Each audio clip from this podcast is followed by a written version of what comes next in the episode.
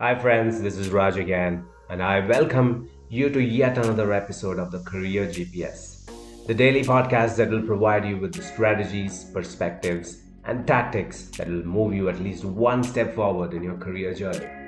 In this podcast, I try to avoid any fluff. Instead, we'll get straight to the point and lay out the unfiltered truth about matters relating to work, career, entrepreneurship, and life in general.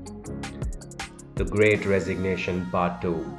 In the last episode, which was also the part 1 of The Great Resignation, I talked about my theories on the potential reasons for this mass exodus of employees from the existing companies. I also talked about why I do not think the situation will be much different in India and we'll see a similar wave late this year or early next year. In this episode, which is a part 2 of the Great Resignation, I will talk about how you can prepare yourself and make the most of the situation. But what if you're a manager and will have to bear the brunt when people leave? We have some strategies for you as well. So let's dive right in. So, first, what can you as employees do? Here are some tips that I have for you. Tip number one recognize the, that the power is temporarily shifting from the employer to the employee for a short period of time. This is the time to do careful research and identify the work you want to do, the company that you want to work for, and the sort of people you want to be around. So make the switch while you have the chance. Tip number two introspect on what you want in your life and career. Things are not going to be the same, and now is the time to ask yourselves what you want in life. This may require some deep soul searching and introspection, but recognize that the coming tsunami of resignations will give you a chance to reset your career in a major way. Take advantage of it, but do the introspection now. Tip number three examine your career season. There is this concept for called career season, and you know the the premise behind that is that different people are in different seasons in their career. You have to ask yourself which season are you in? Are you in the growth season where you're looking to grow rapidly, or are you in the lifestyle season where you're looking for work life balance? Or are you in the reinvention season where you are looking to change your path completely. Understanding of your career season is as important as understanding your career aspirations. Sometimes seasons play a bigger role in your choices or in your happiness. Tip number four having thought through your career aspirations and your career season, you are now well positioned to make the decision on the next choice do you want to work in a startup or in a safe, established company?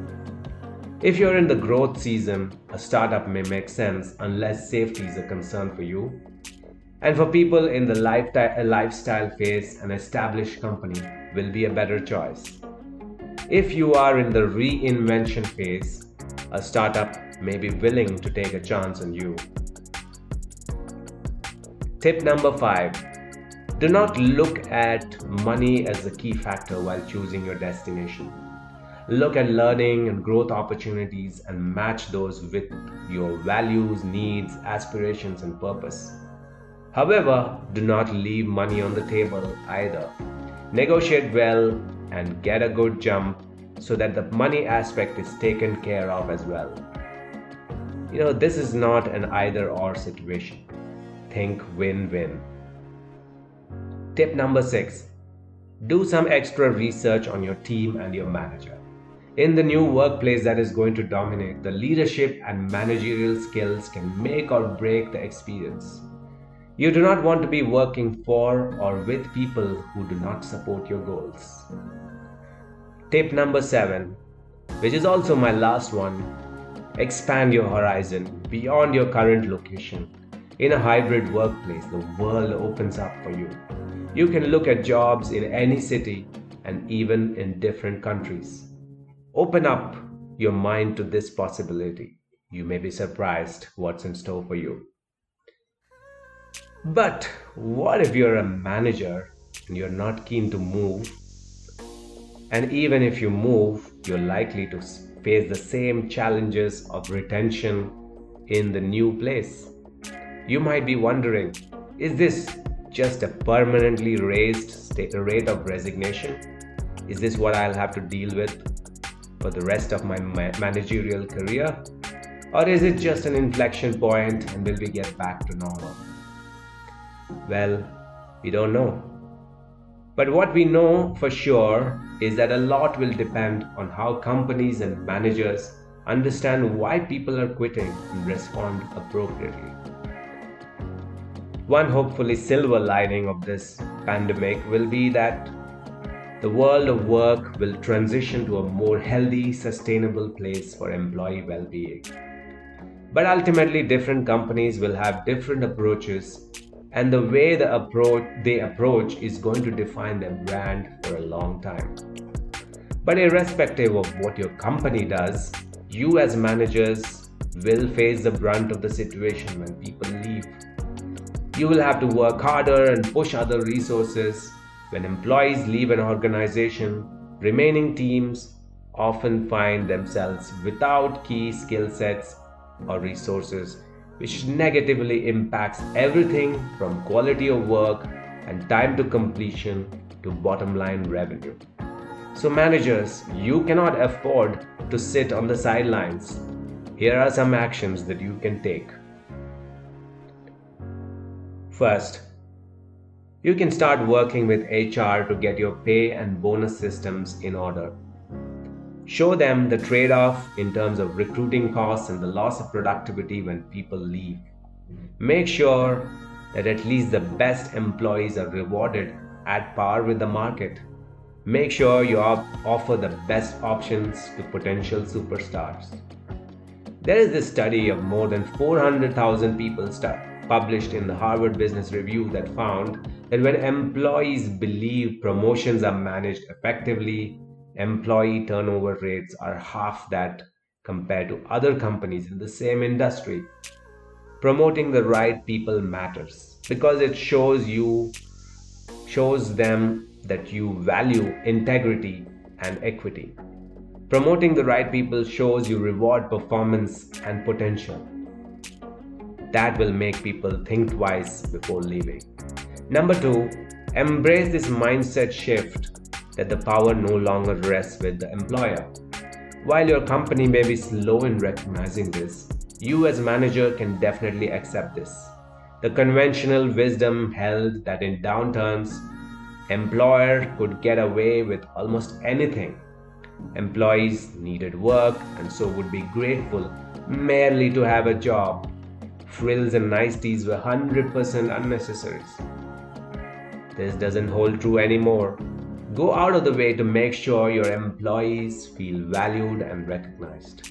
Number three, be the sort of leader that people want. People want different kinds of leaders in these different times. They want bosses who are not perennially skeptical about whether they're actually working when they're at home. They want to be respected by leaders who get that remote work is not an invitation for micromanagement. They want leaders who truly care about them and who work to make their lives better. Workers want transparency, they want to be trusted. They want employers who recognize that managing in a Zoom economy is different Strive to be that kind of a leader. Number four, leave time for play. While online chit chats and games may seem annoying and may feel like yet another chore, there are a lot of underlying benefits. As Esther Perel, renowned psychologist, says, cut your meetings and leave time for play. Play helps colleagues know each other as full three dimensional people, and that seeing our work in the context of what we do and with other human beings helps us find meaning in our day to day life. At number five, which is also my last tip, is that small things matter. There are many small gestures such as acknowledging employee struggles and being more thoughtful with your communication, especially your written communication, which matters a lot in remote working to creating clear goals and increasing opportunities for learning. All these are small gestures but will credit to your trust bank account with your employees. Believe me, it's necessary to keep replenishing this account as it keeps getting depleted rapidly in these remote times. To end, I will simply say that any leader will do better at stanching the bleeding from their companies if they see the great resignation as less about remote versus in person work and more about the general questioning of the role work plays in people's lives. If you want your people to stick around, you are going to have to convince them that they're getting more here than they would get at other places.